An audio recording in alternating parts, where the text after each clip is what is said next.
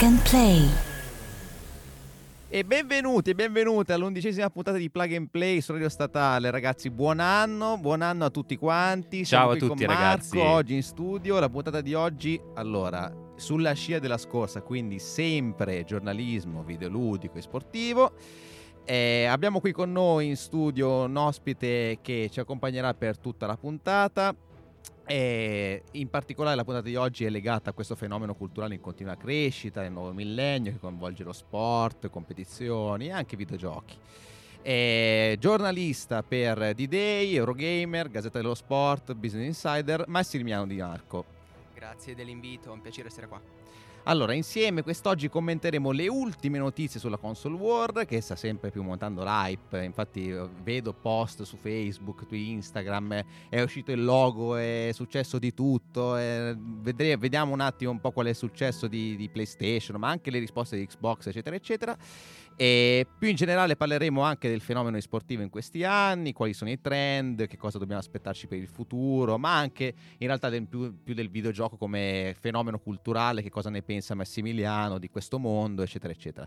Per rompere il ghiaccio vi presentiamo la prima canzo- la canzone. Marco, eh, presentala tu perché so che eh, ce l'hai un po' a cuore. Beh sì ragazzi, si tratta di The Witcher, non so quanti di voi, ma immagino molti abbiano già visto la serie uscita su Netflix e oggi proponiamo il, eh, la canzone mainstream, diciamo, che ha, fatto, che ha fatto nascere Scalpore ed è diventata molto famosa tra i fan di questa serie, che si chiama Toss a Coin to Your Witcher, però siccome voi avrete sicuramente sentito un milione di volte la- l'originale, Mari non è molto d'accordo. Io non ero d'accordo, ma Però io ho voluto mettere una cover, una cover di Chris Kronos e eh, folk metal, quindi vi lasciamo all'ascolto Toss a Coin to the Witcher. When a humble bard graced the ride along with Geralt of Rivia, along came this song. For when the white wolf fought the silver-tongued devil, his army of bells at his hooves did they revel. They came after me with masterful deceit, broke down my lute and they kicked in my teeth, while the devil's horns minced our tender meat, and so cried the witcher, he can't be bleed. Toss a coin to your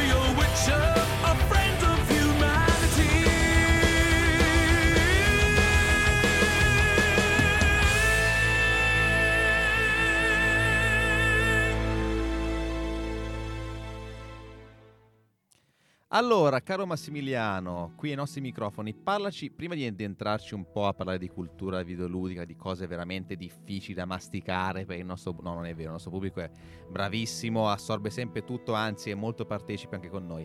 Parlaci un po' di te. Allora, domande di rito su un po' di cose che fai nella tua vita, la tua carriera, come hai iniziato, cosa ti piace, di cosa ti piace scrivere, eccetera, eccetera. Parlaci un po' di te. Fondamentalmente ho iniziato a fare giornalismo perché onestamente so scrivere e non so fare nient'altro, quindi è quasi stato farne una, una di necessità virtù. Eh, dopo il diploma avevo capito che l'università non sarebbe stata la mia strada e quindi ho iniziato subito a cercare nuove collaborazioni e la faccio breve, negli anni ho trovato all'inizio cose piccole, news per testate come possono essere Every Eye o Spazio Games che sono specializzate Sì, nei sì. Fino a che, naturalmente per aumentare un po' il bagaglio economico che potevo avere a quell'età, giornalismo locale anche di, di- di sport dilettantistico, scritto di calcio, di, di basket o anche di cronaca locale.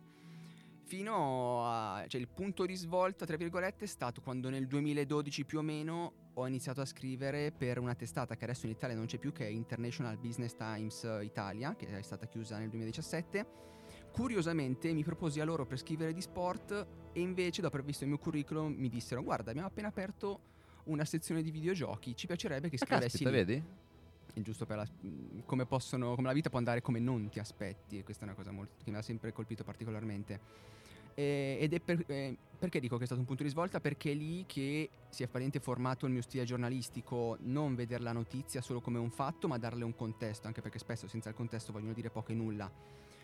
Ehm, dopo che IB Times Italia, come dicevo, ha chiuso più o meno a metà del 2017 per decisione della casa madre americana, ho più o meno in quei momenti avevo iniziato a collaborare con Eurogamer, con Ok. eh, Stefano Silvestri che avete Che salutiamo anche Ciao, Stefano. microfoni, anzi lo, lo aspettiamo calorosamente ancora, ci ha fatto molto piacere ce l'aveva fatto. Esatto. ha iniziato a scrivere per Eurogamer, poi è arrivata la collaborazione con eh, Business eh, Insider, più o meno tra l'altro negli stessi mesi, finché poi si è aggiunta la Gazzetta, D-Day che al momento è una delle mie principali, anzi è la mia principale collaborazione e altre testate, tra cui Forbes o Vice, per cui ho, ho firmato alcuni articoli non solo di videogiochi ma anche di tecnologia più in generale. Ecco, che cosa significa quindi essere in Italia oggi giornalista freelance? Significa destreggiarsi tra tantissime testate, articoli che vengono pagati a gettone che può andare da un 15 euro lordi a un 80 euro lordi, però chiaramente è sempre tutto proporzionato all'impegno che ci metti, la rilevanza della testata, la popolarità che può avere o quanto ti devi fondamentalmente sbattere per arrivare a quel, Eh, c'è uno studio a quell'articolo, più che altro perché magari se devi intervistare quattro persone e ci metti due settimane a scrivere quel pezzo, quei 60 Eh sì. euro lordi assumono una proporzione un pochino differente. E mm, essere freelance appunto vuol dire questo, ma non è nemmeno così facile. Cioè io mi ritengo ad esempio strafortunato di essere un giornalista a tempo pieno in questo momento in Italia che scrive di tecnologia e di videogiochi che se lo l'avessi detto al me stesso di dieci anni fa probabilmente non ci avrebbe creduto. Eh, eh, servono secondo me tan- tantissime persone che all'interno di un panorama giornalistico abbiano veramente questa passione da trasmettere a chi legge perché molto spesso leggiamo articoli senza cuore come se fossero eh, una- un- delle notizie riprese dall'estero, copia e incolla, co- cose molto strane che un po' mi fanno arrabbiare perché non so, non trattano bene ciò che amo, che è il videogioco, e vorrei, vorrei qualcosa di più. Quindi ti ringrazio per la, la tua passione che hai, infatti ci stai, ci stai trasmettendo quest'oggi. Arriviamo adesso al panorama italiano, perché stiamo parlando di giornalismo in Italia, arriviamo al panorama italiano. Allora, oggi su Open è uscito un articolo che parla di una ricerca che hanno eh, svilupp- svolta da Euromedia Research e Multiplayer.it che parla appunto del videogioco e ci dice ci- il dato interessante da questa ricerca è che l'81 l'81.4% degli italiani ha utilizzato un videogioco almeno una volta negli ultimi sei mesi. Ok? Ovviamente dietro queste ricerche eh, sono, fatte, sono ricerche fatte a campione, non hanno fatto una ricerca su tutti gli italiani, eccetera, eccetera, però comunque l'81.4% è un dato veramente interessante. Ce lo vuoi commentare anche tu? Cioè, sono tantissime le persone che giocano in Italia. Sono tantissime, anche perché il videogioco ha forme mm, molto varie, specialmente se parliamo di gamification eh, e di, di videogiochi su mobile che hanno praticamente non so, raddoppiato, adesso non ho, non ho, dati in mano, ma credo abbiano raddoppiato, se non triplicato il pubblico che videogioca. Però capisci che se mi dici che hanno toccato un videogioco una volta negli ultimi sei mesi, è come se mi dicessi io ho letto due libri l'anno scorso, sono un lettore? Eh, i- infatti, infatti anche per questo, cioè, noi ti chiediamo, ma è importante che uno giochi a Cyberpunk 2077 oppure a Tetris? Cioè, nel senso, Eh, qual è il limite? Dove, dove sta la linea? Ma non c'è secondo me nessuna linea, cioè non, non, non, c'è da fare una discriminazione tra il videogiocatore che si compra la console da 400 euro o addirittura l'appassionatissimo che si monta un PC super potente rispetto a chi al mattino sulla tavoletta si gioca Candy Crush per passare 10 minuti. Secondo me è una questione di approccio al videogioco, cioè se giochi sullo smartphone ma poi guardi con un approccio strano chi compete negli sport e ci guadagna per farci una carriera, allora probabilmente io non ti inserirei nella categoria di videogiocatore. Perché fruisci del videogioco, ma non hai la consapevolezza del ruolo del videogioco nel giorno d'oggi. Videogiocatore, secondo me, chi, al di là di chi si informa meno, questa consapevolezza ce l'ha. Ok, ma quindi il videogioco oggi come oggi è ancora considerato secondo te questo, eh? In Italia come qualcosa che distrae oppure qualcosa che intrattiene? Se dovessi sbilanciarmi ti direi che in questo momento viene ancora considerato qualcosa come distrae. Cioè te lo dico serenamente, nelle vacanze di Natale io mi sono sparato 5-6 ore di Legend of Zelda su Switch. Sì. E fortunatamente però i miei genitori ormai hanno capito questa cosa e non mi hanno detto niente. Però sono certo che se lo raccontassi in giro sarebbe molto diverso dal dire ho passato sei ore a leggere Bukowski oppure ho passato sei ore a spararmi film d'autore di Ser- film western di Sergio Leone. Proprio perché attorno al videogioco c'è ancora quell'idea di non stai fruendo di qualcosa che ti migliora. Mentre se leggi un libro sicuramente dopo sarai più acculturato, se vedi un certo tipo di film ripeto, un certo tipo di film, perché anche i vari film di supereroi probabilmente ricevono questo tipo di discriminazione. Sì, sì, sì. Il cinepanettone ne esci migliorato. Magari. Ok, ok, ok. Ma quindi il videogioco è o non è arte? Entrambe le cose, perché sarebbe innegabile. Cioè, un Fortnite non, è, non può essere arte, è spudoratamente pensato per far soldi e per fare intrattenimento. Può essere arte un videogioco che ha un messaggio, per esempio un Death Stranding di Kojima, che ha delle finalità di intrattenimento, è incredibilmente autoriale e ha una commistione tra messaggio e esperienza interattiva che secondo me è il punto di partenza che dovremmo usare per costruire il videogioco come arte, ma in realtà Death Stranding, Death Stranding non è il primo, ci sono tantissimi, molto piccoli. Molle Industria è un altro piccolo sviluppatore che fa del videogioco uno strumento politico e le sue esperienze interattive sono fantastiche. Chi non ha ancora provato niente di Molle Industria dovrebbe farlo per capire cosa può essere realmente il videogioco francamente può essere arte, ma secondo me in questo momento non è solo arte. Ok, e se dovessi chiedere invece una distinzione tra cultura e strumento commerciale, come hai detto tu, per macinare denaro, cosa sceglieresti qui? Tra i due. Nel senso, è più è qualcosa che viene utilizzato per trasmettere un messaggio culturale oppure qualcosa che serve, ok, creiamo un videogioco perché dobbiamo guadagnarci. Entrambe le cose, in realtà, mm, ti ripeto, in, un, in un'industria che, che, fattura tipo 140 miliardi l'anno esi- esistono entrambi ed è giusto che coesistano. Cioè, il videogioco è uno strumento, esattamente come lo è una tela per un pittore o lo può essere una chitarra per un musicista. Ma come c'è la musica spietatamente commerciale, ci può essere la musica cantautoriale. E il videogioco può essere entrambe le cose. Non è giusto togliere il videogioco come intrattenimento non è corretto dire che il videogioco non può essere arte, ma entrambe le cose possono coesistere, però automaticamente non sono, il videogioco non è né l'una né l'altra cosa. E, e molto spesso uh, può anche capitare che le due cose coesistano all'interno di un titolo, sì. nel senso che ci sono dei titoli che, sono, che, hanno un incredibile valore artistico e che poi hanno fatto anche un sacco di soldi e non, non, c'è neanche niente di male diciamo, nell'individuare questa cosa all'interno di un videogioco, è un mercato. Eh, siamo Hai detto benissimo sistema. perché non è la finalità commerciale che lo rende più o meno artistico, cioè esatto. se poi un, un bel gioco che ha un bel messaggio dietro fattura 20 milioni di dollari e magari ne è costato la metà, lo sviluppatore sarà contentissimo di essere riuscito a coniugare entrambe le esigenze. Assolutamente sì.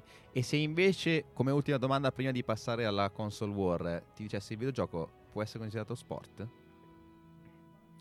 Uh, sì. Assolutamente okay. sì. ok, un ragazzi, sì finalmente ce l'abbiamo. Abbiamo trovato il primo ospite che ci ha dato un sì netto convinto su questa cosa senza se senza Perché? ma. Perché fondamentalmente richiede un tipo di impegno, di dedizione, di concentrazione, di riflessi che non è comune a tutti. Cioè, quando guardi una partita di un videogioco come League of Legends e ti dici come su, su schermo possano star succedendo quelle cose, Mhm. Dietro c'è il lavoro di persone che ci hanno speso centinaia di ore, che hanno mai, mai- hanno capito come funziona il gioco nel modo in cui solo gli sviluppatori che l'hanno costruito lo sanno.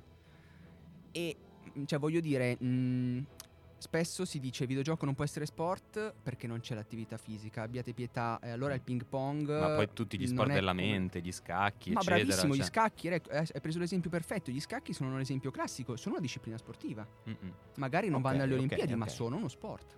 Assolutamente, assolutamente. Allora, passiamo alla prossima canzone prima della console war. Che canzone è? Co- che cosa abbiamo scelto? Abbiamo- ah, anzi, l'ha scelta il nostro ospite. Se non, Brunori.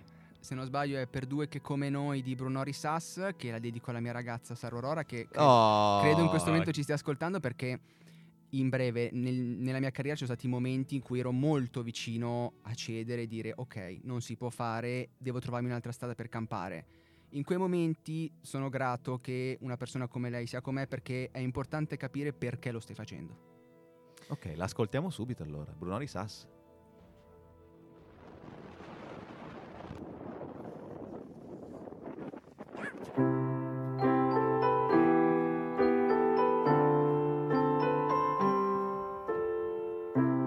Fare l'amore o vuoi solo godere?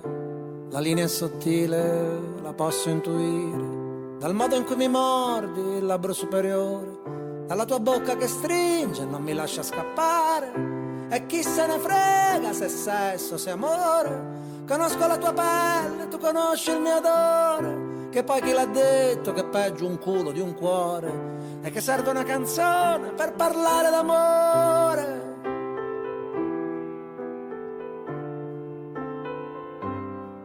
Ma non confondere. L'amore e l'innamoramento che oramai non è più tempo. E senza perdere il senso dell'orientamento quando fuori tira vento per due che come noi non si son persi mai e che se guardi indietro non ci crederai perché ci vuole passione.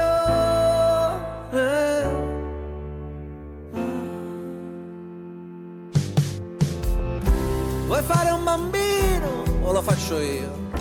Se ti fa piacere so farlo da Dio oppure vorresti che fossi tuo padre per stringerti al petto e cantarti le fiamme e chi se ne frega di Jung o di Freud? Non siamo dei santi dai sbagliamo anche noi. E a volte è anche bello trattarsi un po' male. Dormire di schiena per poi farsi abbracciare.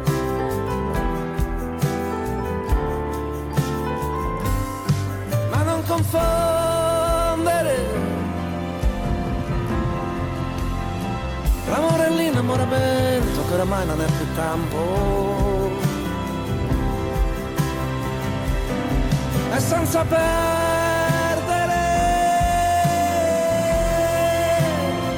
Il senso dell'orientamento quando fuori tira vento.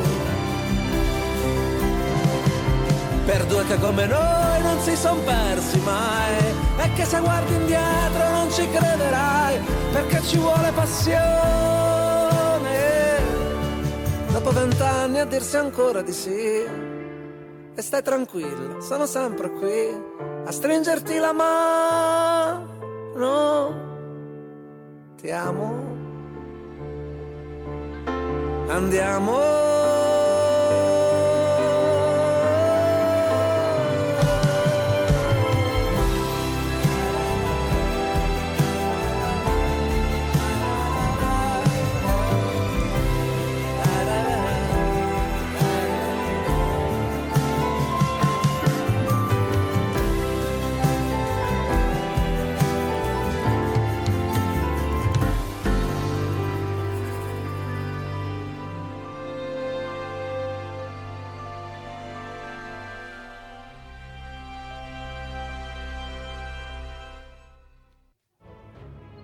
Allora, allora eh, rieccoci qui, bentornati ascoltatori e ascoltatrici, sempre con eh, Massimiliano, puntata dedicata adesso, in questo istante, alla console war. Allora, di che cosa stiamo parlando Massimiliano?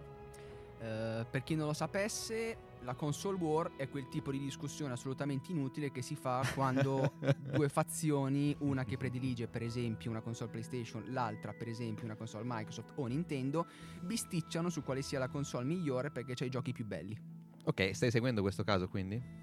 Eh, sì, perché appunto siamo nell'anno del lancio di PlayStation 5 e della nuova Xbox, quindi questa, questa discussione è ancora più accesa dell'anno degli anni passati. Ecco, che cosa ne pensi dei leak che ci sono stati che hanno un po' spoilerato al pubblico alcune features delle nuove console? Ma guarda, ne parlavo giusto con un, un collega che scrive per eh, Rolling Stone poco, Mhm. poco fa su Facebook. Non ci credo completamente perché quel leak ha clamorosamente calnato per esempio la presenza di Sony alle 3, dicendo sì sì Sony ci sarà, ritorna, due ore dopo sono detto ok non ci siamo alle 3. Però probabilmente alcune di quelle funzioni sono probabilmente corrette tra- perché sono anche prevedibili in un certo senso. Mm, mm, mm. Vedi un, eh, un possibile vincitore di questa guerra? Secondo me siamo arrivati a un punto in cui Sony e Microsoft in particolare hanno strategie così diverse che parlare di un vincitore alla vecchia maniera non si può più fare. Microsoft è una multinazionale che sta puntando sui servizi e sul cloud e a cui vendere l'hardware interessa molto meno rispetto a quanto interessi a Sony. Giusto per, per chiarire, Mi- Sony è andata da Microsoft chiedendole di prestarle Azure, l'infrastruttura cloud, perché col suo servizio di streaming PlayStation non ce la faceva. Quindi i rapporti sono proprio cambiati anche tra le stesse aziende che lavorano nel settore. Se dovessi dire un vincitore ti direi che PlayStation 5 venderà più hardware, ma che i ricavi del segmento Xbox eh, sono più difficili da decifrare. Ok, ok, ok, ok. Sì, poi a- ad avvalorare ancora questa tesi, per esempio, c'è anche il fatto che Xbox ha fatto uscire un modello che non prevede neanche l'utilizzo dei dischi, mm, non moltissimo tempo fa. Quindi lì si va a sottolineare ancora di più le- proprio la tendenza di, di Microsoft a spostare tutto in cloud e a eliminare la parte Ma hardware. banalmente col fatto che non, non gli interessa dell'hardware lo capisci da- dal fatto che hanno recentemente annunciato nei giorni scorsi che i giochi su Xbox Series X usciranno ancora su One per altri due anni. Esatto. E E come mai ci- questa scelta? Perché a loro, ripeto, non interessa venderti la nuova console, che sarà Mm. più potente di quella attuale. Ma a loro interessa venderti i giochi e i servizi. Quindi, fondamentalmente, riassumo: chi ha comprato l'Xbox One nel 2013 continua a giocarsi i nuovi giochi Xbox per altri due anni. A loro interessa questo, interessa farti inserire nel loro ecosistema Xbox o venderti Game Pass o il loro prossimo servizio cloud. Ecco, ma c'è qualcosa che ti ha colpito tra le innovazioni tecnologiche proposte? Sembra che l'SSD possa essere un po' un punto di svolta per i giochi a mondo aperto, che sono quei giochi dove spesso i caricamenti rovinano un po' l'esperienza o come le funzioni di viaggio rapido che magari gli, ute- gli ascoltatori meno smaliziati non conoscono ma che permettono di spostarsi istantaneamente da due punti della mappa lontanissimi ma nel frattempo c'è una schermata di, sca- di caricamento che rovina un po' l'esperienza. Eh, potrebbe dar fastidio. sì. L'SSD promette di mh, migliorare questo tipo di situazione, quindi fondamentalmente giocare positivamente nell'immedesimazione del- dell'avventura. Quindi nulla di rivoluzionario. Parliamo sempre di innovazioni grafiche, si parla di ray tracing, si parla di supporto agli Mhm. schermi 8K, ma fondamentalmente poi lo ha dimostrato Stadia, se non ci sono i contenuti, alla gente dall'8K e il supporto agli schermi non gliene frega una mazza. Certo, anche Ecco. perché adesso le persone che veramente possono fruire l'8K credo che in Italia le possiamo contare sulle dita di una mano No, perché serve lo schermo, la connessione e La tutto. connessione La- serve. e qua ne no? abbiamo non uno ne parliamo perché da guarda, con la mia 1 problema. mega mi sa che non vado da nessuna parte, mi sa. Non fai neanche il 1080 con la Eh, mega. esatto, quindi sono messo molto male. Mandatemi un aiuto, vi prego, mandatemi una fibra o- qualcosa, una 20 mega, un no, niente, niente. Ecco, l'hai anticipato tu la prossima domanda. E Stadia in tutto questo? Come, come la vedi? Subirà un contraccolpo? Come è qualcosa di diverso? Non dobbiamo includere nel discorso? Come... È qualcosa di futuristico, Ok. Nel senso che sicuramente rende molto più accessibile il videogioco non avere un hardware dedicato e a Google va dato il merito di aver reso fattibile il videogioco in streaming, cosa che pochi anni fa era assurdo, anche se serve una connessione da 30, 40, 50, 60 megabit al secondo per avere un'esperienza paragonabile a quella console, perché il PC resta ancora il massimo risultato grafico. Sicuramente Google, Microsoft, Amazon, principali, le principali società che oggi operano nel cloud andranno a buttarsi nei, nei videogiochi in streaming perché hanno l'infrastruttura per farlo, c'è il pubblico interessato. Quindi sicuramente Stadia è qualcosa di futuristico che tra dieci anni avrà un ruolo diverso. Ci sono dei quesiti, Google non è molto nota per eh, tenere i servizi attivi anche quando non gli rendono più o non gli fanno più gioco. Si è visto col social network Google Plus che lo ha demolito nel momento in cui non faceva più parte della sua strategia o era semplicemente vecchio. E Stadia il problema al lancio più che l'aspetto tecnologico è stato che mancavano i giochi in esclusiva. Ok, Giocare ok, la trilogia di Tomb Raider Pochi in streaming, titoli, pochi mm, titoli. Che te ne fai? Infatti, infatti, anche noi, anche, anche Triulzi aveva detto, ma insomma, sono un po' perplesso. Cioè, e- Google ha dato l'idea di noi- ok, vabbè, ci vorranno i- soldi e l'hardware e poi la cosa è fatta. Eh no. Eh no, mancava dei tasselli, mancavano. Ecco, ma eh, hai sempre anticipato tu, ma vedremo uno shift dal PC gaming al console gaming oppure siamo ben lontani da questo panorama? Secondo me semmai si stratificherà ulteriormente il pubblico, nel senso che io credo che ci sarà sempre un tipo di pubblico che vorrà giocare sul PC perché è la massima qualità grafica ma anche audiovisiva che può avere un videogioco. Mm-mm. e che lo streaming, in quanto per sua natura è un compromesso anche come lo è nella musica e nei film e nelle serie tv, non può fornire quel tipo di potenza grafica. Magari tra qualche anno ci sarà la metà delle persone che giocano su PC e il doppio delle persone che giocano in streaming. Ma secondo me, cioè faccio fatica a pensare che tra dieci anni non ci saranno più le console, ecco, te lo dico francamente. Ok, ok, ok. E stai già aspettando dei titoli? Beh, sicuramente aspetto volentieri The Last of Us 2 perché Ah. Naughty Dog ha un modo di narrare che personalmente mi tocca molto. E anche, anche Animal Crossing in modo tale da poter prendere il permesso da lavoro per non... per Questo non non lo diciamo, non l'ha sentito nessuno, poi lo tagliamo, Poi sul tagliamo, eh, podcast, sì, non, sì, non tagliamo diciamo niente di questo, non vi preoccupate. E... No, però The Last of Us 2 è un titolone, insomma, Eh lo sì. stanno aspettando in tanti. Poi io sono un appassionato eh. di Batman, per cui se mi sfornano davvero un Batman ambientato in un altro, in un altro momento di, fume- di mille fumetti, sono ultra contento. Ah, ah, E ah. Cyberpunk invece? Ti piace come il problema genere? è che Ah, i eh, giochi a mondo aperto- Il problema è Eh, che... io lo scrissi anni fa, i videogiochi non sono una roba per adulti perché richiedono un sacco di tempo. Chiaro, e un vero. gioco come Cyberpunk secondo me è fighissimo, francamente non so se riuscirò mai a giocarlo, cioè ripeto ho finito Zelda adesso dopo due anni e mezzo dal lancio, quindi sono un pochino in ritardo sulla tabella di Ti marcia. capisco bene, sì, sì. Abbiamo mille titoli in realtà nel- nella nostra libreria che stanno aspettando, sono lì che ci, ci dicono ogni giorno ma vuoi giocare con me? Vuoi giocare? E poi no, non ho tempo, devo studiare, devo lavorare, devo fare un sacco di cose, insomma. Però dico, questa è una cosa che mi ha sempre dato fastidio perché c'è un consumismo allucinante nel modo in cui devi fruire dei videogiochi e a me sta cosa irrita tantissimo. Eh, Non riesci a finirlo Non sei l'unico, Già non sei l'unico. 15 e non ce la fai a stare dietro. Non sei l'unico. Li compriamo tutti e poi... No, invece no. Io per fortuna ho cambiato questa policy, ne compro uno e lo gioco. Ok, perché altrimenti diventa, diventa insostenibile economicamente. Non, Eh sì. non ce la faccio. È la mia fregatura che devo sapere di cosa sto parlando, almeno fingere di sapere di cosa sto parlando e quindi mi tocca giocarli un pochino tutti, almeno per capire, ok, funziona così, ecco di cosa sta parlando. Le visioni gente. Eh, d'insieme. però caspita, 80 euro un titolo eh, è una cifra che comincia a essere abbastanza impegnativa. Non dico elitaria, eh, però abbastanza impegnativa. Mi aveva detto che tra sconti vari, rivenditori, digitale, mh, c'è ancora qualcuno che li paga a prezzo pieno, a meno di non avere proprio al lancissimo, cioè alle 9 ti rechi al tuo punto vendita e lo compri fisico in digitale dopo poche settimane e questo è un problema che tanti sviluppatori lamentano, portali come Steam te lo offrono magari col 15-20% di sconto e questo è grave soprattutto per i sviluppatori indipendenti che campano sul- con margini bassissimi. Eh, ma quando parliamo del, nel network di PlayStation come funziona? Perché lì mi sa che il prezzo non, non cala più di tanto. Beh, ma eh. anche lì stanno facendo molte più offerte che in passato, specialmente Sul se sei digitale sì. un abbonato Mm. PlayStation Plus, ti scontano magari il 15-20% sui giochi, che nel momento in cui costano 60 euro pagherei già solo 50 e comunque un risparmio. Ecco, a proposito di PlayStation, Sony ha deciso di non partecipare alle tre, dicevi prima, no? Esatto, Giusto? l'ho Come annunciato mai? questa notte. Perché a loro dire, allora adesso vado a memoria, hanno dichiarato che non condividono la visione delle 3 2020 dell'ESA, che è fondamentalmente l'organizzatore delle tre. Ciò può significare due cose. Uno, hanno avuto bisticci con l'ESA su come bisognava fare questo appuntamento e quindi in realtà più che non volevano esserci, non hanno trovato un accordo di come gestirlo.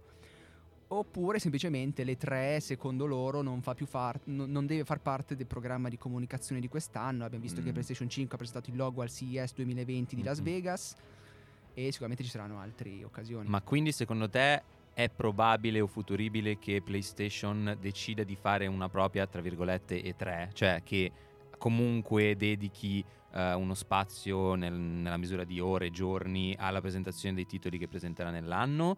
Oppure dici proprio mh, abbandona completamente l'idea della conferenza in cui vi dico tutto e farà uscire le cose piano piano? Sai, non ti so rispondere seccamente perché l'anno scorso non c'erano alle 3, ma se non sbaglio alla Paris Games Week sono andati. Mm-mm. Quindi mh, anche lì i dubbi sulle 3 sono: non hai giochi pronti? Ha paura di testa a testa con Microsoft? Mhm. È una decisione che lascia molte ipotesi aperte. per- comunque adesso da poco stanno facendo gli State of Play che come Nintendo Direct decidono loro di mandare 10-15 minuti di video e comunicano in quel modo lì. Durante l'anno ci sono tantissimi eventi tecnologici, loro hanno parlato di centinaia di eventi consumer in tutto il mondo in cui parteciperanno con PlayStation 5. Vedremo, sono francamente curioso. Massimiliano, ultima domanda prima della piccola pausa. L'ultima piccola pausa: Xbox o PlayStation? Xbox perché francamente apprezzo tantissimo la strategia di Microsoft sulle console e francamente sono un grande stimatore di Nadella, il suo amministratore delegato. Ok, ok, ok. Va bene. Anche qui mi- chiaro, diretto, Esatto, preciso, mo- molto alle idee molto, molto chiare nostro. ma non c'è nulla da dire. Al- alziamo le mani, non c'è nulla da dire. Passiamo all'ultima piccola pausa con una canzone sempre scelta dal nostro ospite. Se non mi No, sbaglio. no, questa invece è Trolla Ah. Bunding, l'ho scelta io. ah, questa sarà scelta Marco. sua, ok, esatto. ok. Una perla, questa è l'ennesima perla di Marco. Esatto. State pronti? Entriamo nella nicchia della nicchia della nicchia andiamo ad ascoltare del bellissimo Tribal Nordic Ecco. con questa, questa canzone che si chiama Trolla Bunding di, di Eivor. È una cantante cantautrice faroese delle isole Faroe. E niente, ascoltate se vi piace questo genere. A me ha colpito particolarmente nell'ultimo periodo e spero che vi piaccia. Uno si aspetta Pupo, Albano, eh, invece no, dobbiamo e ascoltare. invece Trolla Bunding.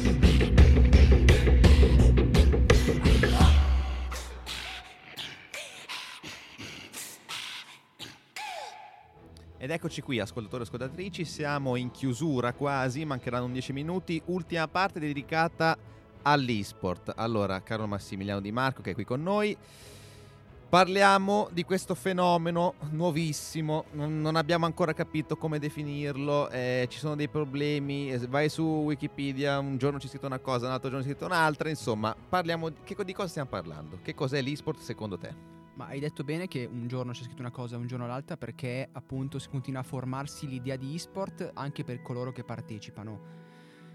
L'e-sport è quello che, ven- che gli e-sport fondamentalmente sono sempre esistiti, perché non è che i tornei di videogiochi si fanno da 5 anni. Gli si è dato un nome più internazionale, gli si è dato un nome di maggior richiamo anche a livello di marketing, perché tutti conoscono lo sport. Questi sono gli e-sport, esattamente come tutti conoscevano le mail, poi sono arrivate le email.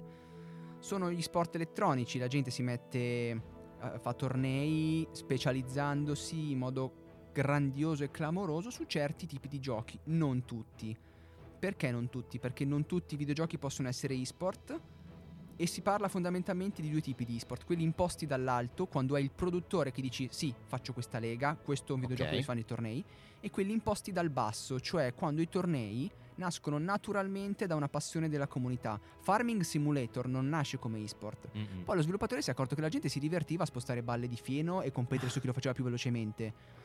Non è un- l'e-sport più grande perché mette in palio poche decine di, mi- di migliaia di dollari o poche centinaia, ma è un tipo di, di sport imposto dal basso perché la comunità lo voleva. Oppure ci sono anche magari dei titoli un po', un po' crossover su questa cosa, per esempio Pokémon. Pokémon ha una, una lega sua, eh, i VGC, e poi però per riuscire a qualificarti a partecipare a quei tornei devi partecipare a tornei invece privati, organizzati da privati, eh, ai quali la VGC dà dei punti da assegnare per la qualificazione appunto, però sono appunto eh, diciamo piccoli tornei organizzati dai fan e dalle persone che amano il titolo. Ecco, tanto nel, tuo breve discorso si è capito benissimo perché è difficile seguire gli sport in questo momento, cioè Sì. c'è un giramondo di Mhm. tornei che si intersecano con classifiche open, eh, challenger e salcacchio che per un- già è difficile per noi come giornalisti seguirlo. Per chi eh, viene da fuori, non sa cos'è l'e-sport, se iniziare a seguire una lega è praticamente assurdo. Ecco, ma insegnaci qualche trucco del mestiere. Che cosa fai tu per seguire l'esport? Ma innanzitutto cioè, vis- abbiamo la fortuna, sfortuna di essere un sito, cioè di, di essere in Italia, quindi tendenzialmente all'estero arrivano sempre prima, quindi ci si informa tanto da quelli che possono essere siti esteri, anche grossi come ESPN o Ok. eSport Observer, che sono siti che su comunicati arrivano magari prima di noi, anche solo per una questione di fuso orario. E fondamentalmente non puoi seguire tutti gli sport. Sarebbe come se un giornalista seguisse l'atletica, il calcio, la pallavolo, il basket, il nuoto, eh, il tennis e fosse Troppa competente roba. su tutto. È impossibile. Quindi fondamentalmente vuoi per una passione personale, ad esempio io seguo con un pochino più di interesse Rainbow Six Siege perché ci ho giocato e quindi un po' lo conosco di più, ci sono altri che invece seguono maggiormente League of Legends, Dota 2 oppure mh, altri Counter Strike, uno dei più famosi, Magic. Mm, il trucco è sempre leggere. Leggere tanto perché comunque vale la pena sapere, cioè anche se stai scrivendo di Farming Simulator come esport, non puoi non sapere che Dota 2 ha messo 25 milioni di dollari come, come premio per il Day Una International. cifra Eh, certo. astronomica oltretutto. io non Quindi so nemmeno- sicuramente specializzarsi aiuta, ma aiuta in tutto il tipo di giornalismo perché riesce ad arrivare il cosiddetto verticale, cioè arrivi a poter parlare sia a chi non ne capisce nulla, sia a chi vuole il tecnicismo. E fondamentalmente leggere, parlare anche con le persone, cioè io spesso ho imparato come funzionano certe cose degli sport nel momento in cui intervistavo chi ci lavorava, da un allenatore a chi organizzava i tornei. Se hai delle curiosità, chiedi a persone che sanno darti la risposta. Che poi alla fine questo è il giornalismo, cioè noi 20 anni- 30 anni fa il giornalista non sapeva una bega, andava dalla persona a dire ma come funziona sta roba, La- gli rispondevano e lui scriveva l'articolo. Adesso ci si aspetta che il giornalista sappia tutto. Io fondamentalmente spesso ho delle curiosità, ma come funziona sta cosa? Trovo la persona che mi dia la risposta e se la risposta è interessante la propongo ai lettori del tipo ok, questa cosa funziona così. Ti faccio una domanda un po' spinosa, ma che spero che risponderai. Scusate, devo andare. No, no, no, la macchina parcheggiata. Ma secondo te il mondo degli sport è un mondo fatto per i maschi? No, perché anzi è uno, cioè è incredibilmente accessibile, lo è anche potenzialmente per i disabili, perché ci sono periferiche apposta. Purtroppo, però, sembra andare lo stesso nella direzione di tornei per donne e tornei per maschi, il che è, è- è assurdo, perché nel momento in cui è la cosa più inclusiva del mondo giocare ai videogiochi, perché Cioè, cavolo ci deve essere il torneo femminile di un videogioco. Finalmente abbiamo uno sport dove le- caratteristiche fisiche non contano. Il fatto che tu abbia un braccio da un diametro da 30 cm non, è- non importa rispetto a una donna che magari non può raggiungere quella forza muscolare e anche lì mi vai a fare veramente le squadre da femmine e le squadre di maschi. Cioè, mm, Cioè, Secondo me la presenza di donne e uomini all'interno delle squadre è più una discriminazione eventuale di- dei manager che stanno gestendo quel team e Mm. quell'azienda più che un'opportunità o meno che può garantire l'esport. E se ti dovessi invece chiedere, ma è un mondo per giovani? Solo giovani, secondo te? L'esport o i videogiochi? Sì, l'esport. Eh, per chi segue ti direi di sì, ma in questo momento, semplicemente perché è nato da poco, è una nicchia e quindi specialmente lo seguono soprattutto i giovani perché stanno tanto su Twitch, stanno tanto su YouTube. Anche se ci sono programmi TV che in questo momento stanno facendo contenuti sugli esport, anche se è un'ora tarda. mhm. Eh, sono per giovani per giocare perché gli esport hanno una carriera brevissima, cioè a 26-27 anni in un gioco come StarCraft sei già fuori. Non hai Eh più sì. i riflessi per star dietro a chi ha 20 anni deve fare s- 20 azioni a- al minuto o forse addirittura di più, cioè ci sono cifre assurde, per quello anche prima parlavamo di sport, perché devi avere dei riflessi clamorosi che non tutti hanno, ci vuole talento e ci vuole dedizione. Va bene, va bene. Eh, ultima domanda di rito prima di salutare il nostro pubblico. Questa è la domanda più complessa, complicata che una persona ti può fare, soprattutto in questo format, eccetera, eccetera. Sei pronto? Sei, sei pronto? no, non ti lo vedo, sono- non la domanda mai che e di una certa apposta. caratura culturale. non ti vedo, proprio. non ti vedo pro- Vabbè, te la faccio lo stesso. Navigo a vista, vai. Qual è il tuo videogioco preferito? Porca, lo eh, no, realtà eh. lo- lo sapevo che mi avrebbe chiesto, oddio. Eh, Silenzio. eh sì, metti in Eh beh, è difficile così, eh. Su due piedi, non abbiamo neanche annunciato prima che gliel'avevamo fatta. Eh, esatto, ah, la sorpresa. Eh, ti arrivo a dire probabilmente il primo Super Mario Bros. Eh, Ok, vintage. Come mai? È, è quello probabilmente che ti introduce al mondo dei videogiochi, tutto. alle meraviglie. Ma poi Super, è Super Mario, dai. Cioè. Troppi ricordi. Troppi Non ce la faccio. troppi, troppi ricordi, troppi ricordi. Va bene, allora noi ti ringraziamo tantissimo. Guarda, sicuramente ti inviterò nuovamente per la prossima stagione. guarda, mm, è, stato, è stato veramente fantastico. C'è un'ultima canzone da presentare. C'è un'ultima canzone da presentare, sempre scelta dal nostro ospite questa volta, Questa giusto? volta sì. Esatto. Che canzone è e perché l'hai scelta? È i cinghiali incazzati degli ex Otago e mi piace specialmente il ritornello in cui dice non so se sono un uomo, non ne sono sicuro. Io mi sveglio ogni mattina e sono una persona diversa da quella del giorno prima, quindi in un certo senso questa canzone va a rappresentare il pensiero di chi cavolo sono. Ok, ok, ok, va bene. Ti ringraziamo tantissimo Massimiliano per essere stato con noi. Salutiamo i nostri, i nostri ascoltatori le nostre ascoltatrici. Ci vediamo eh, particolarmente noi tra due settimane, ma eh, tra una settimana invece ci, sarà, ci saranno Valentina, Mauro, eccetera, eccetera. Esatto. E, mm, un ciao e alla prossima. Buona serata a tutti. Alla prossima, ragazzi.